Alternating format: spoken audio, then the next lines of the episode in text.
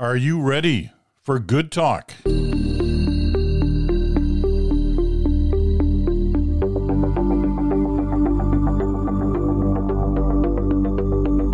hello there, Peter Mansbridge here, along with Chantal Hébert and Bruce Anderson. It's good talk time. It's Friday. Looking forward to the weekend. It's summer. All those things. It's just wonderful. Um, I was on my way to uh, Pearson Airport the other night. And for those who are familiar with that drive, either in or out of Toronto, you'll know that one of the things you see just before you either get to Pearson Airport or just after you leave Pearson Airport is the Molson breweries, and there's a huge flagpole out there, and they they put different flags up at different times of the year. I mean, the constant is the Canadian flag, but sometimes they'll they'll put the Leaf flag up there, or something. they'll put the Habs flag flag up there. In June every year, though, and this we're talking a huge flag. In June every year, they put a Pride flag up because June is Pride Month in Canada.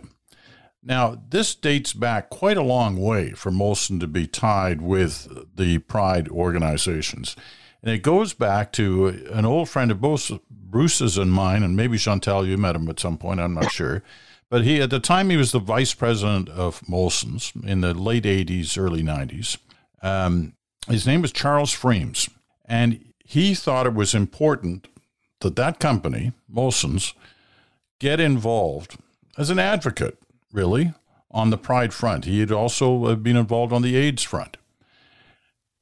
And it was one of the, not the first, I don't think, but it was one of the first major corporations, companies in Canada that associated itself with Pride. Others followed and have over the generations. But Charles was always very proud of that. And people who knew Charles, he passed away, unfortunately, about 10 years ago.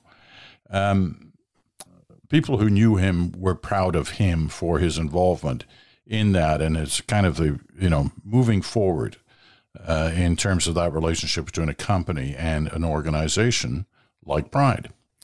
I raise that only because we are in a we're at a time, the last year especially, where we've seen a number of people and companies and political parties step away from that association, as well as a number of other things in the in in life uh, these days.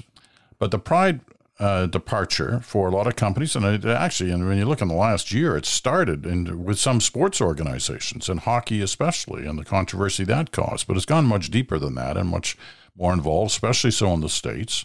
But you wonder sometimes uh, about the movement within Canada as well. So I raise all this because I want our opening topic today to be kind of pride and politics. And is the is the situation changing? Is the landscape in that relationship changing? And if so, how and what does it mean uh, as we move forward? Um, Chantal, do you want to start us on this? Okay, uh, and I'm starting you off on this uh, from a province where uh, like abortion rights, uh, LGBTQ rights are not uh, negotiable for any political party in the National Assembly. Uh, it's it's not, or for a mayor anywhere in the province. It is just uh, uh, given we are we've done this, and uh, let's move on. But I would say that um, you have to, and you need to tie it to what has been happening in the U.S. Uh, with the abortion debate and the the fact that Roe v. Wade uh, was cast aside, which gave new momentum to the anti-abortion movement, and there have always been linkages between the anti-abortion movements and um, distrust or opposition to LGBTQ rights. Uh, and the link between the two usually is the religious right. So, as much as it is emboldened forces in the US, I was watching pictures this morning of people who were actually coming to blows uh, in the US over this issue. Uh, parents, presumably, uh, which I, I, thought were quite extraordinary. Some uh, of that momentum inevitably leaps onto uh, into Canada. That being said, in the same way that abortion rights are not in any way as divisive in real world in Canada. There is not a, a government in this country that is looking to restrict abortion rights at this point, uh, provincially. Uh, and none of the official oppositions in any provinces or federally are saying, let's just do this. Uh, let's imitate some of the US states. Why is that not happening? In large part because if it were happening, a majority of voters would likely say, wait a minute, uh, besides many of the rights uh, of the LGBTQ community, starting with same sex marriage, uh, are protected by the Charter of Rights and Freedom. And no one is saying we should use the notwithstanding clause. That used to be discussed back then, but no one is saying that or promoting that now.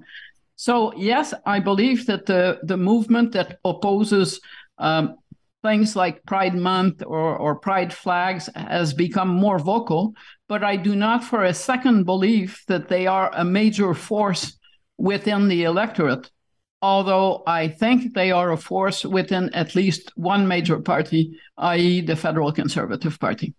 Do you think the voice is growing? You, you might say it's not a factor right now, but is it? No, I don't. Uh, no, I don't. Uh, and I could be wrong, but I've been wary uh, for my entire career, and I so far it has paid off to never confuse noise with change. Uh, it's not the same thing, possibly because I did cover the anti abortion movement during the abortion debate. And I watched them take over uh, successfully hospital boards, school boards, nomination meetings. But once they got into the larger mix of an election campaign where everybody votes, they were always pushed to the margin. And that was way back when we're talking eight, the 80s, where all these issues were a lot more controversial. So uh, no, I think uh, we're in a, a, place where it's been uh, the, the, the, the choice, for instance, for Pierre Poilievre to participate or not in pride parades. A choice that Erin O'Toole made, and he did participate. The cost for not participating, I believe, is still higher in the larger electorate than than the, the, the payoff for staying away. Well, we'll probably uh, we'll probably get to uh, to more on Pierre Poilievre on this issue because it does. I mean, this is a guy who, who marched with the with the truckers, right? And he's going to say no to pride, but yes to truckers. I'm, I'm not sure how that's going to play out. Um, Bruce, your thoughts on all this? Yeah, I think that there's a there's a bit of a paradox in what we see today on the one hand, you could make the case that over the long sweep of time, um, the rights of uh, LGBTQ communities are uh, more entrenched and solidified now um, than they have ever been. At the same time, in the last year or two, or maybe three, the degree of backlash and the amount of friction uh, is also notably on the rise.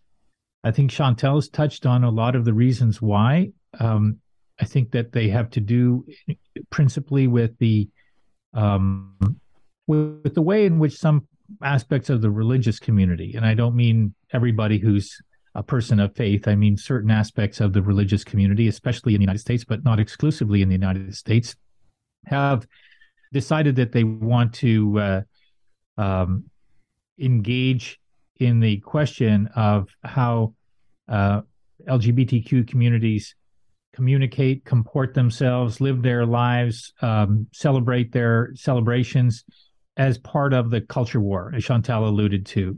Um, the culture war was happening and was going to happen um, because it was the way in which the the red and the blue were going to continue to try to collide.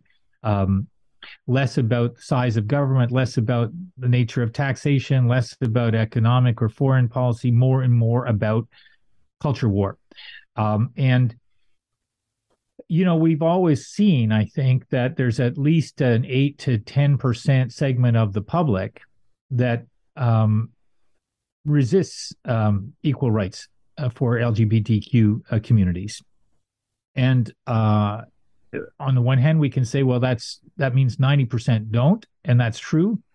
On the other hand, what we know in the age that we live in is that a noisy 10%, an organized 10%, a, uh, a 10% with champions that have platforms and microphones and websites and money um, can really cause uh, a lot of tension. When we see politicians, and we've seen more of it in the United States, um, playing uh, footsie uh, with this um, with this resistance, the "Don't Say Gay," uh, banning books.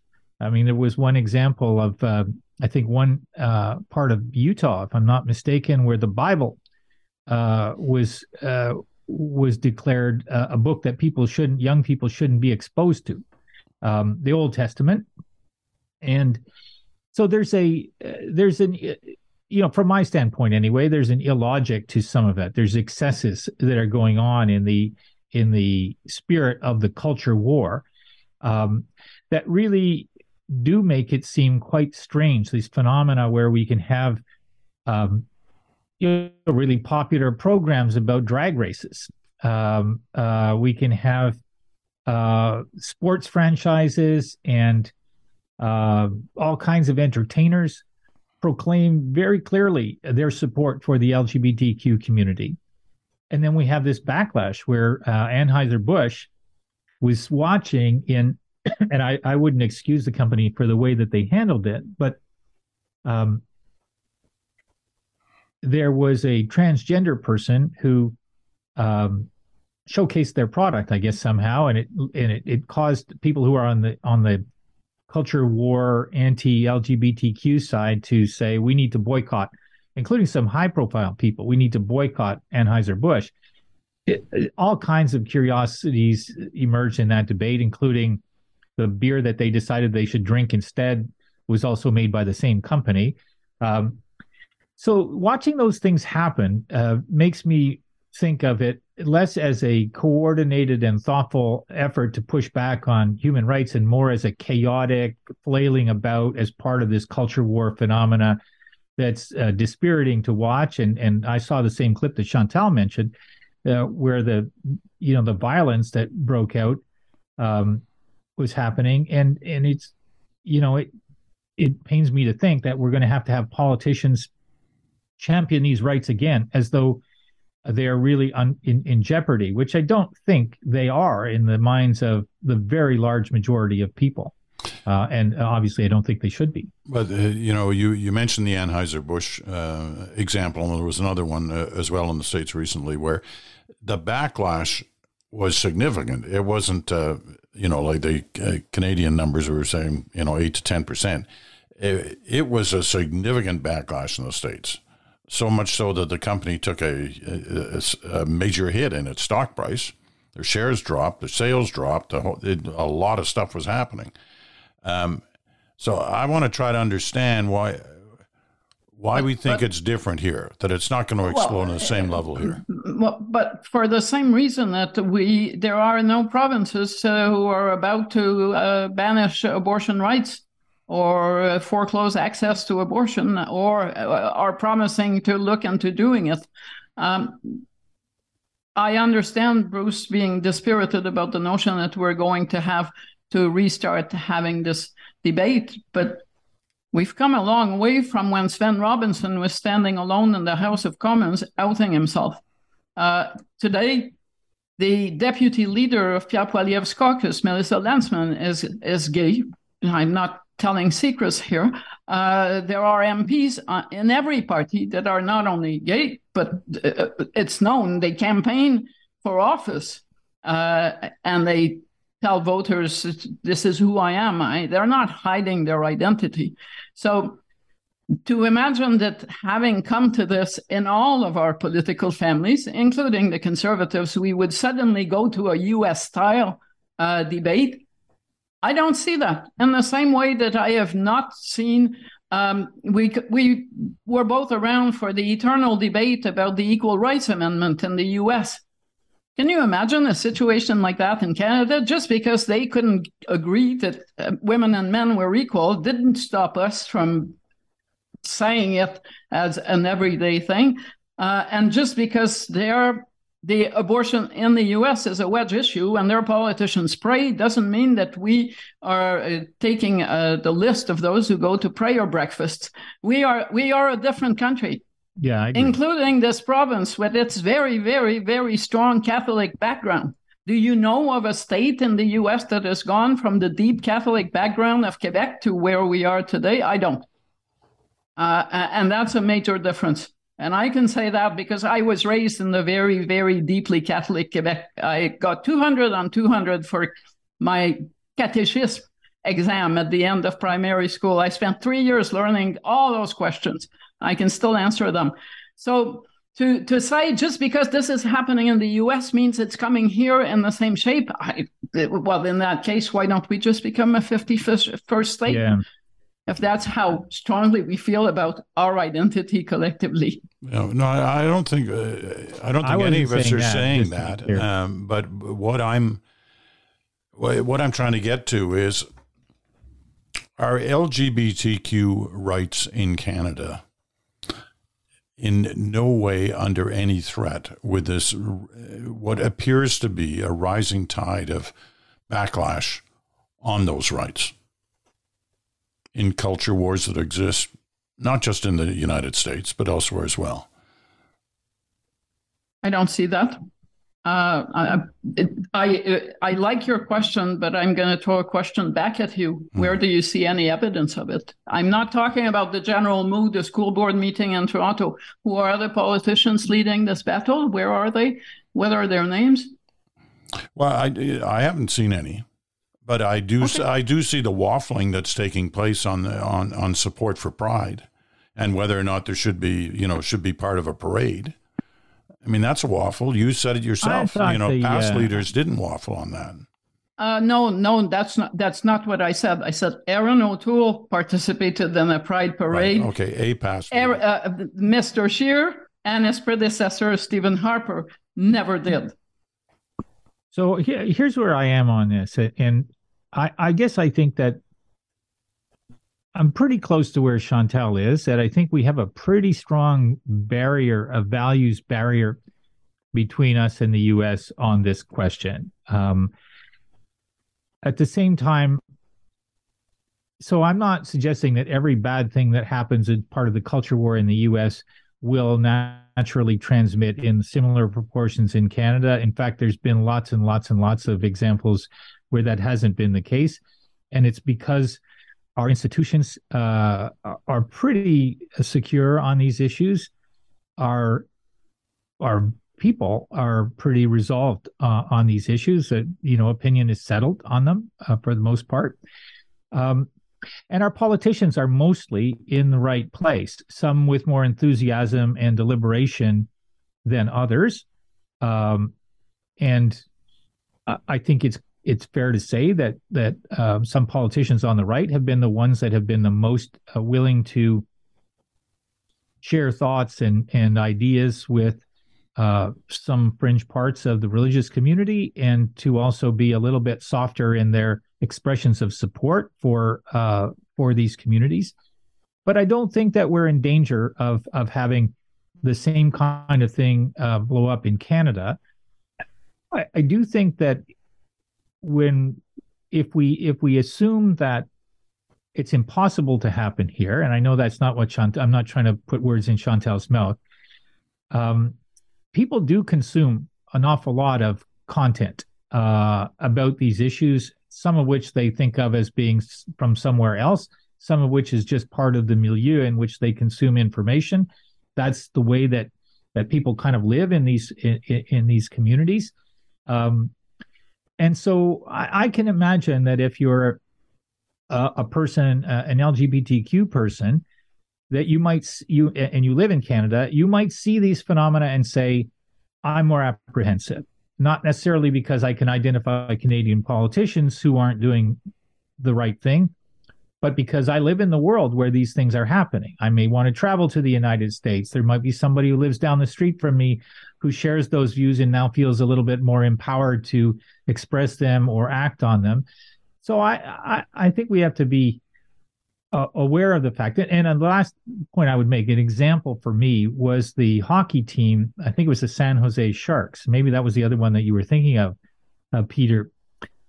When the when this controversy developed around one player saying he wasn't going to wear the pride jersey in the practice I watch the Canadian conversation, such as it is on social media, and I was a little bit surprised at how many people were were exhibiting the kind of backlash sentiment, saying, uh, it, you know, you shouldn't be forced to wear it, and that sort of thing. And of course, that isn't really what happens. It's these are entertainment uh, companies.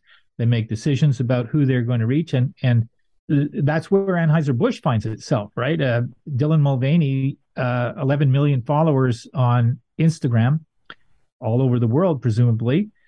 And uh, you're right, Peter. Those sales have been falling week after week after week. And I was reading an interview with one executive, former executive of the company, was saying, "Well, the company's going to see these shares go down, uh, the the sales go down, unless and until they make a clear statement about who they're willing to serve with this product. Because right now there's a question mark around it. So there is a challenge for corporations uh, that maybe wasn't as evident in the past."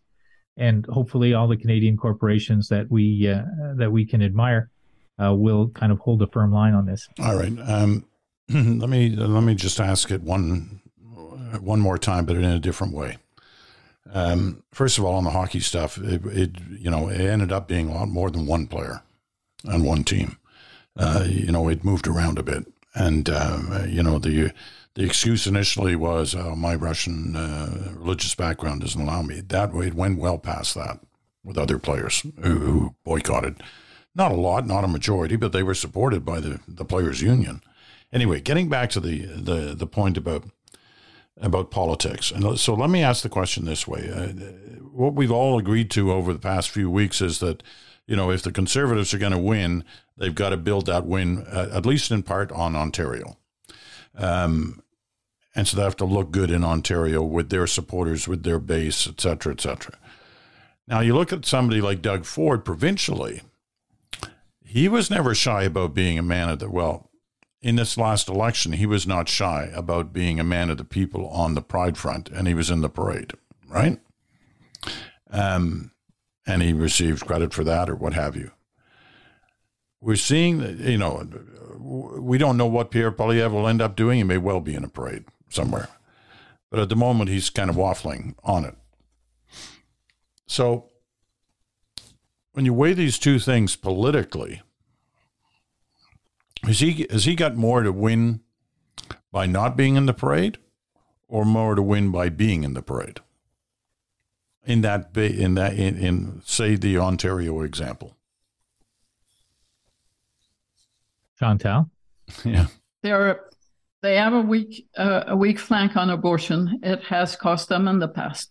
People will link uh, the not wanting to uh, support Pride uh, to abortion rights and to the high number of religious right uh, MPs who supported Mr. Poilievre in the leadership campaign. In the past, that has hurt. It hurt Stockwell Day. It hurt Andrew Scheer. Uh, and I do think it, it probably would hurt Poilievre more than help him. Uh, because it would go to a branding that, as in the past, kept voters away from the federal conservatives. Bruce? I, I think the math is, uh,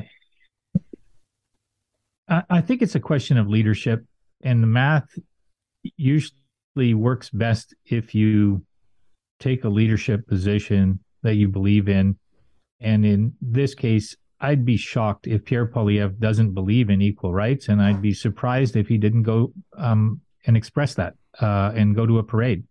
Um, I think that it's it would be easy, and lots of political leaders in the past have followed this path of identifying risks and avoiding them.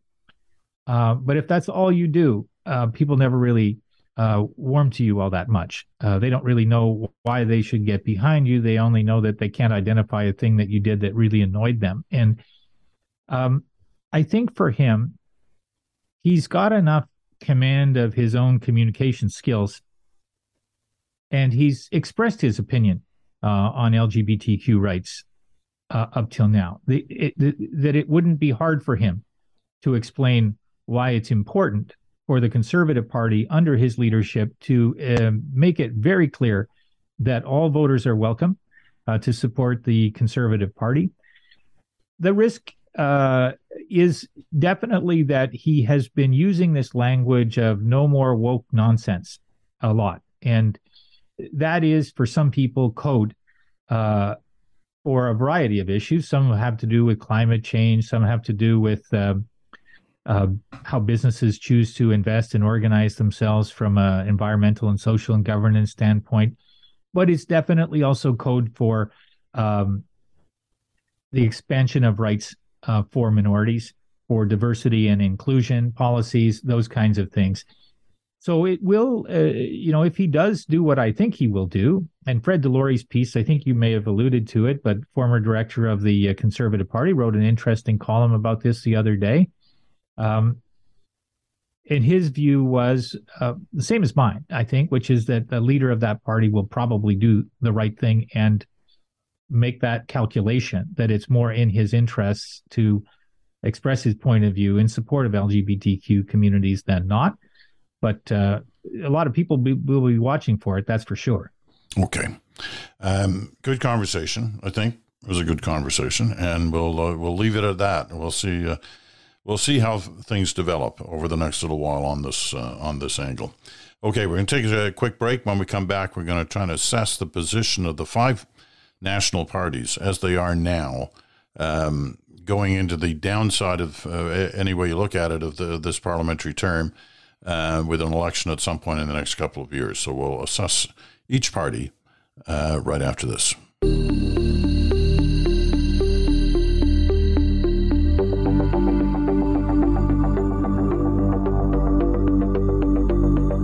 And welcome back. You're listening to uh, Good Talk, the Friday episode of The Bridge. Chantal uh, uh, and uh, Bruce are with us. I'm Peter Mansbridge. You're listening on Sirius XM, Channel 167, Canada Talks, or on your favorite podcast platform, or you're watching us on our YouTube channel. Okay. Turn the music off, please. Thank you. I control all those things, but I sometimes have to remind myself what I'm supposed to be doing. Um, Okay, we're going to try to assess the position of the the five national parties as we head into um, you know up to another two years before the uh, next election campaign. Um, let's start off briefly with uh, the Green Party. So I. When I say briefly, uh, I mean it. It's not only sort of where they are, they are, but the impact they have on others in the race. Um, Chantal, why don't you start us on this, and then I'll get you to start us on the Bloc as well. But let's start with the Greens. Green Party, um, an unsuccessful passing of the torch from uh, Elizabeth May to a successor. Now Elizabeth May back in command, which is good and bad in the sense that uh, it is mostly Elizabeth May's party in people's minds uh, if she goes. What happens? Ms. May ran with a co-leader called Jonathan Pedneault. Um, who is uh, quite well known in env- environmental circles, in particular in Quebec, uh, who has thrown his hat uh, as a candidate for the party in a by election that is coming up in Westmount, uh, uh, Westmount NDG on June 19th. His chances of winning that uh, by election are nil. Uh, but he did secure an endorsement from former conservative uh, MP Alain Rayes, who used to be the Quebec lieutenant for a variety of, of conservative leaders. But there is a sense of party going nowhere fast. Uh, like like a, it's like someone missed an appointment with with his electoral history, and since then uh, the party has kind of been dead in the water. I don't think it's just personalities. Me, I think that the party did best when Stephen Harper was prime minister and didn't look like he cared much about climate change.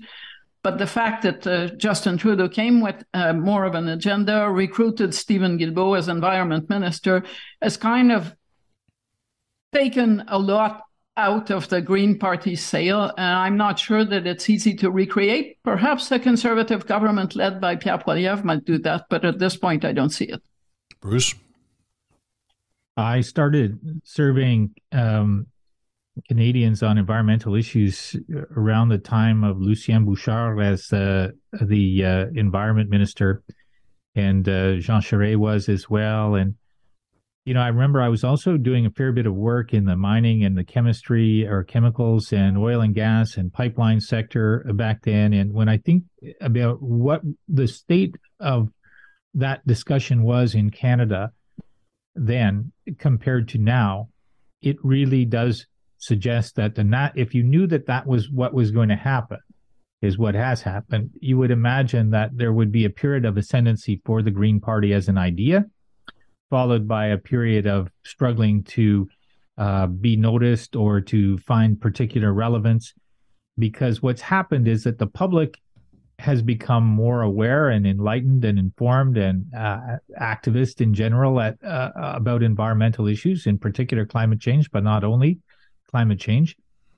Uh, but so too has the business community for the most part. I don't want to give them all a, a kind of a greenwash here, but uh, the track record of companies uh, embracing sustainability goals, embracing decarbonization goals, um, limiting their exposure to lawsuits and uh, and other things that are associated with pollution. The world is so different.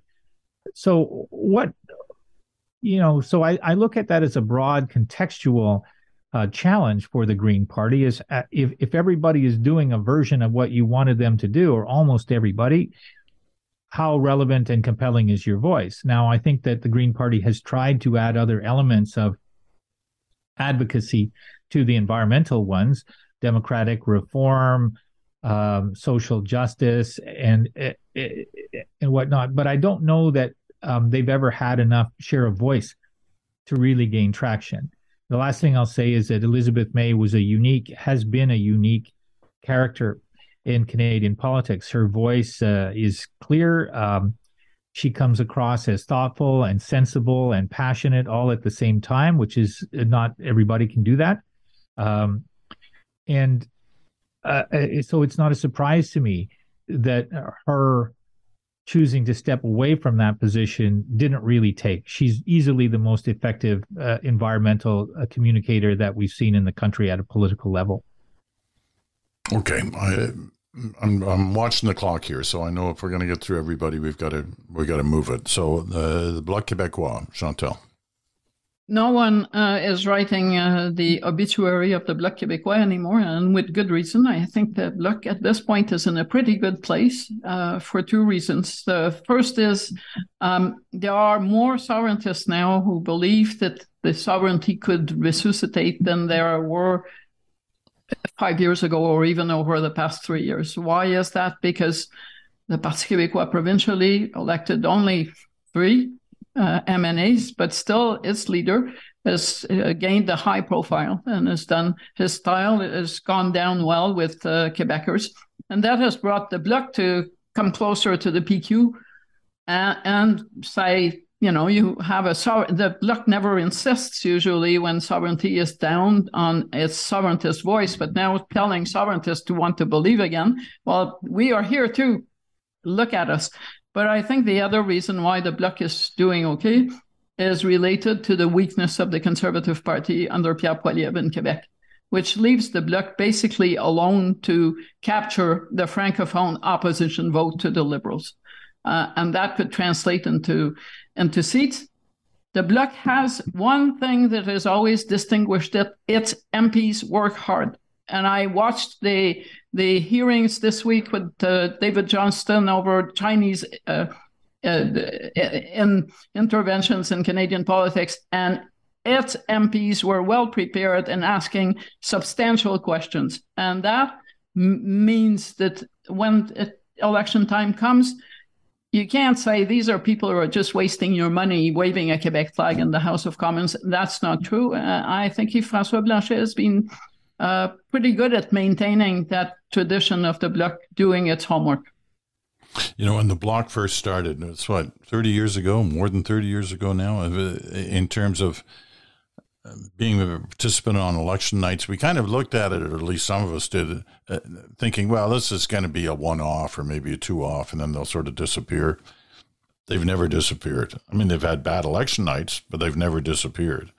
And here you're painting a picture of, you know, the impact they could have uh, yet again. Bruce, do you want a, a short comment on the, on the Bloc? Yeah, very short from my standpoint is that once there was a point in time where you could choose to vote nationalist instead of federalist in Quebec without worrying that you were um, you were going to create a crisis. That all you were really doing was expressing which uh, order of values was most important to you. And at that point, more people, I think, felt in, completely comfortable voting their nationalist sentiment with the BQ. Um, but it still looked a little bit like a protest movement without a sense of uh, purpose or professionalism. And and I really like Chantal's point that I think it does now look like a, a, a group of people who go to Ottawa to do work on behalf of their constituents rather than to create a crisis in confederation or have uh, some sort of hidden agenda. They don't uh, pull their hair out at every opportunity. They choose their their battles and they communicate well. Uh, the NDP are actually the number four party in Canada in, in terms of the parliament. The Bloc are number three. Um, but we've moved them up to number three because they are basically a part of the government that exists right now, um, with their uh, with their uh, agreement with the Liberals to keep the Liberals in power for another couple of years if certain things are are followed through on. Um, so where does that put the NDP? Uh, Bruce, you can start us on on, on the uh, on the NDP in terms of the, where they stand today in the uh, in the landscape as such. What uh, what are we saying? Yeah, the big question for me uh, is the difference in the way in which the three main party I, I say main party leaders. I'm leaving out the Bloc. I take your point about third party in the House, but Singh, Trudeau, and Poilievre. To me, the NDP has a leader who was the most popular, might still be on the you know by a, a narrow margin if we just look at the positives and the negatives, but he's not as popular as he was uh, only a few years ago. I think people have lost a little bit of interest in in what he has to say or how he says it or what his party stands for and how he represents that. But his best prospects are aversion to Pierre Poilievre and aversion to Justin Trudeau. And so if uh, if the more scary Pierre Poilievre is to uh, progressive voters, that could, in theory, help Jagmeet Singh, but it could also help Justin Trudeau. Um, the more fatigue there is with Justin Trudeau, that could really help uh, Jagmeet Singh. Um, but he's not so much in control of that, especially since Jagmeet Singh doesn't want to spend every day um, uh, throwing haymakers at the person that he's done a deal with. So he's in a bit of a situation where his success is going to be a function more of, I think, the the, the, the fortunes of those other two leaders a little bit. Uh, he's along for the ride, and I don't think there's any way to tell whether that ride is going to turn out to be a an enjoyable one or not. Chantal. It's an extraordinary story, though, that uh, Jagmeet Singh, uh, for the most part, seems to uh, keep the NDP, the New Democrats, satisfied with his fourth place and his uh, support role in the government. When, if you look at what happened on his watch, he lost Quebec, lost Atlantic Canada for the most part, uh, is nowhere in, on the Toronto landscape, has not delivered any suburban ridings uh, where he used to get elected when he was um, part an MPP at Queen's Park. You look at the entire picture, and if you only looked at electoral results, you'd say this guy has been a big loser for the NDP, but that is not how NDP members feel about Jagmeet Singh. They they're comfortable. It was interesting over the past two weeks uh, that when he was being pushed by the Conservatives to take his his claims or his, his calls for a public inquiry into the Chinese file uh, to make that a confidence issue and bring down the government, and he resisted. There was very little pushback from New Democrats uh, saying, What is the NDP doing? It's selling out its soul to Justin Trudeau by not pushing the government to the wall. But I think no one is under any impression that Jagmeet Singh will beat Pierre Poilievre for prime minister. And I think that's the biggest risk to uh, Jagmeet Singh and the NDP looking at the next election. This notion that if you really, really do not want Pierre Poilievre because you're progressive, you need someone who is going to beat Pierre Poilievre, not someone who is going to sit back in fourth place and say, this is bad. And I've seen zero evidence uh, of momentum behind the NDP to take it beyond that fourth place anytime soon. Certainly not coming back in Quebec uh, on, on the current watch. So it's kind of a bit of this and the other. What I found astounding over the past week was the NDP, and it's rarely done that, has been running social media ads, attack ads, which they rarely do, and they are all targeted at the conservatives. Now, it's rare that an opposition party attacks another opposition party. It's rare for the NDP to do it. And it's rare for the NDP to do it about a conservative leader because it makes that conservative leader more of a threat to people who could go from the NDP to the Liberals. But uh, I thought that was really interesting. And I'm curious to see what happens depending on the results to the NDP Liberal cooperation. I think it could survive the next election, depending on the numbers. Okay. We're going to take a final break and we come back. We have 10 minutes to do both the Conservatives and the Liberals right after this.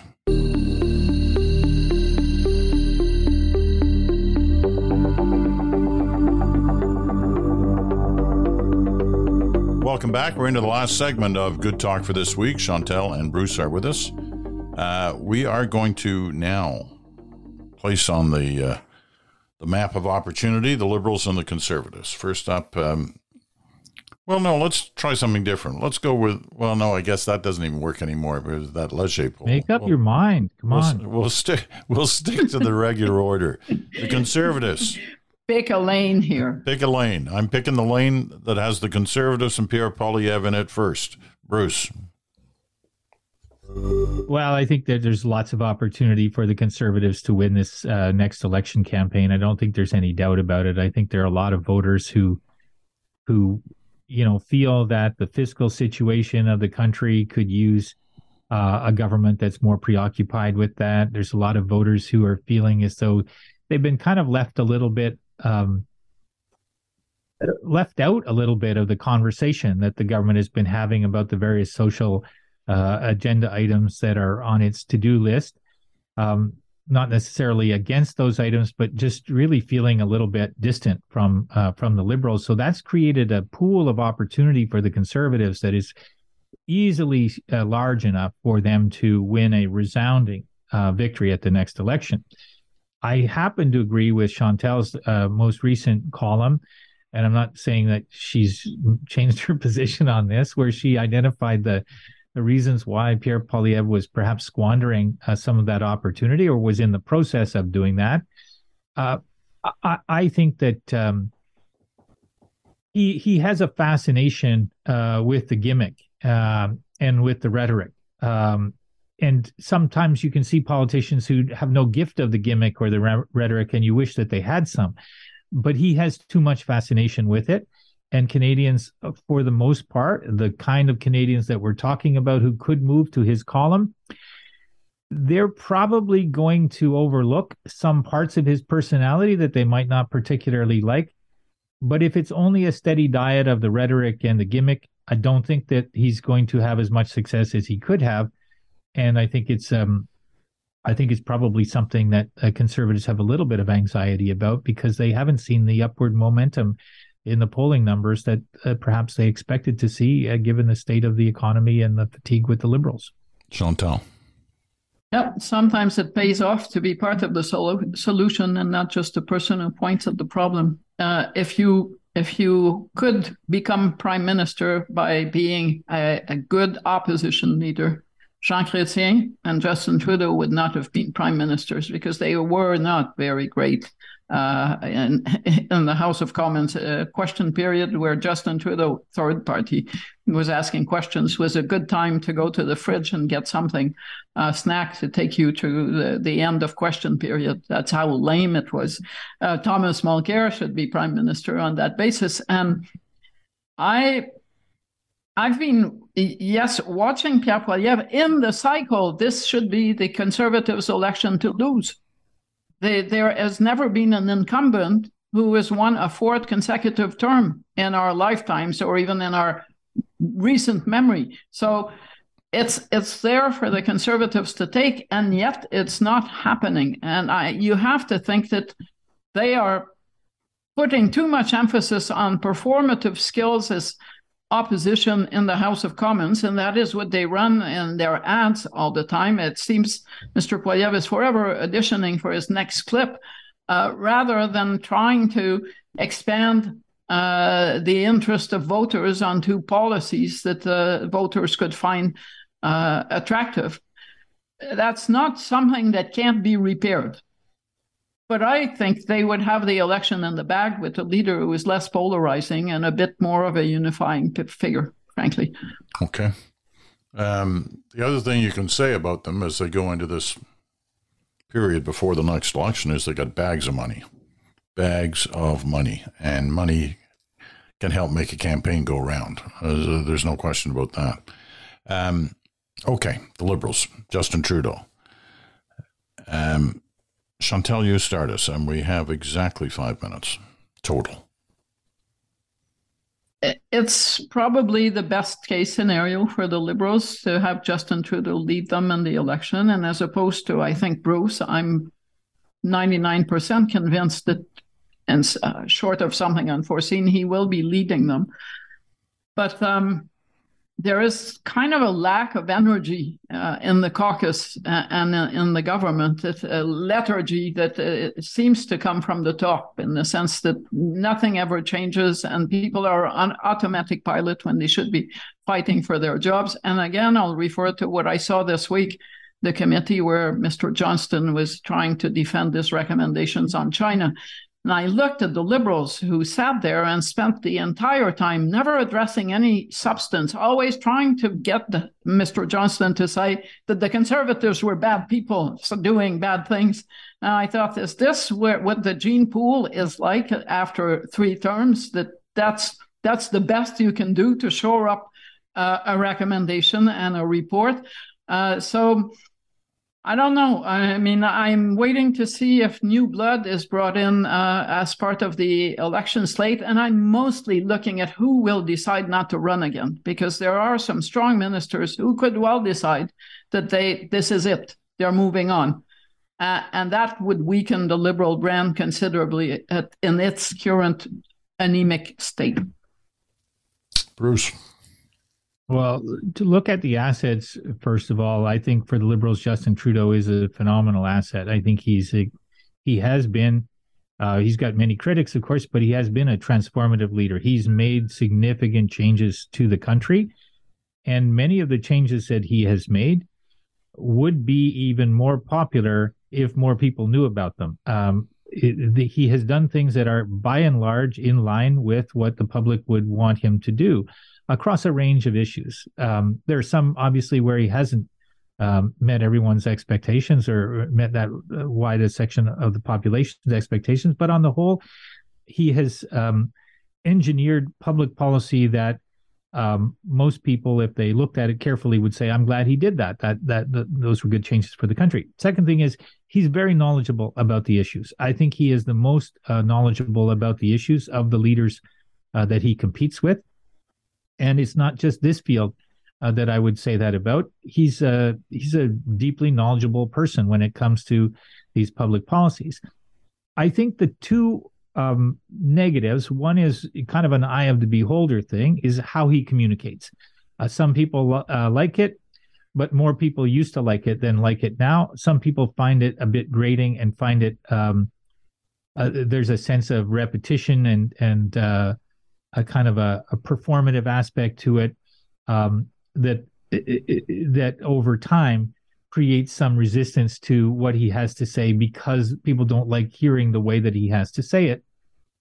That you know might also be said for Pierre Poilievre, So I don't really know where that uh, nets out, uh, but uh, I think the um, I think the bigger challenge for him right now, and Chantal put her finger on it as well. I think is governance.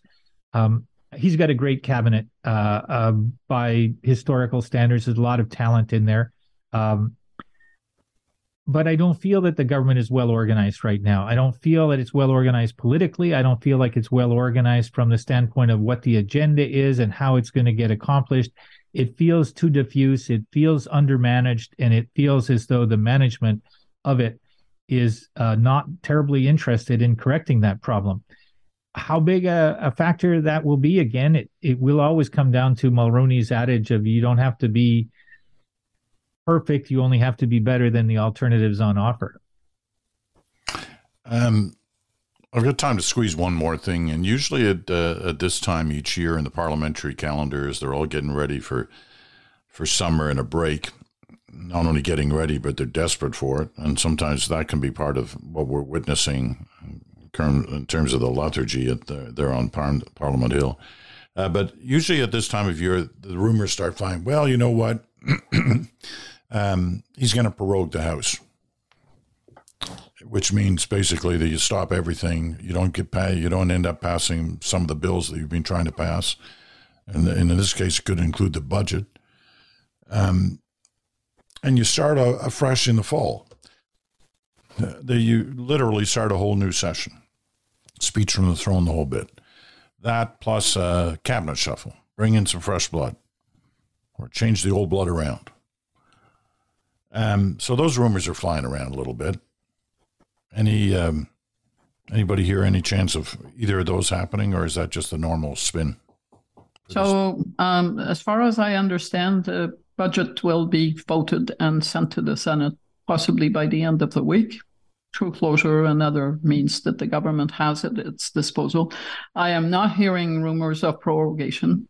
Uh, or cabinet shuffle, uh, although I believe one or the other could happen. But I'm, I tend to look more towards the end of the year, unless someone leaves. Mm, suppose I don't want to name a minister because it always starts rumors, but suppose Mr. X suddenly leaves for some reason, uh, then you'd have a cabinet shuffle. But the calendar would suggest prorogation would be more appropriate next January, early in the new year, than in the fall, uh, okay. and would have more impact. Mr. X or Chantal Mrs. X? Yeah, well, Chantal I'm trying to yes. steer clear of 10 of, seconds. You Bruce. know what? yeah. You picked a gender, so she, re, you know, she eliminated half the cabinet right there. uh, uh, look, I think that you would prorogue if you had a, a plan B or a new plan A. I don't know that I see that. Um, so I, I would be surprised if if they did. All right, we're going to wrap it up there. Uh, been an interesting discussion on a lot of uh, a lot of different topics, and uh, I thank you for it, and so does our audience. Uh, Chantal, Bruce, I'm Peter. Have a great weekend. We'll talk to you again on Monday. You too.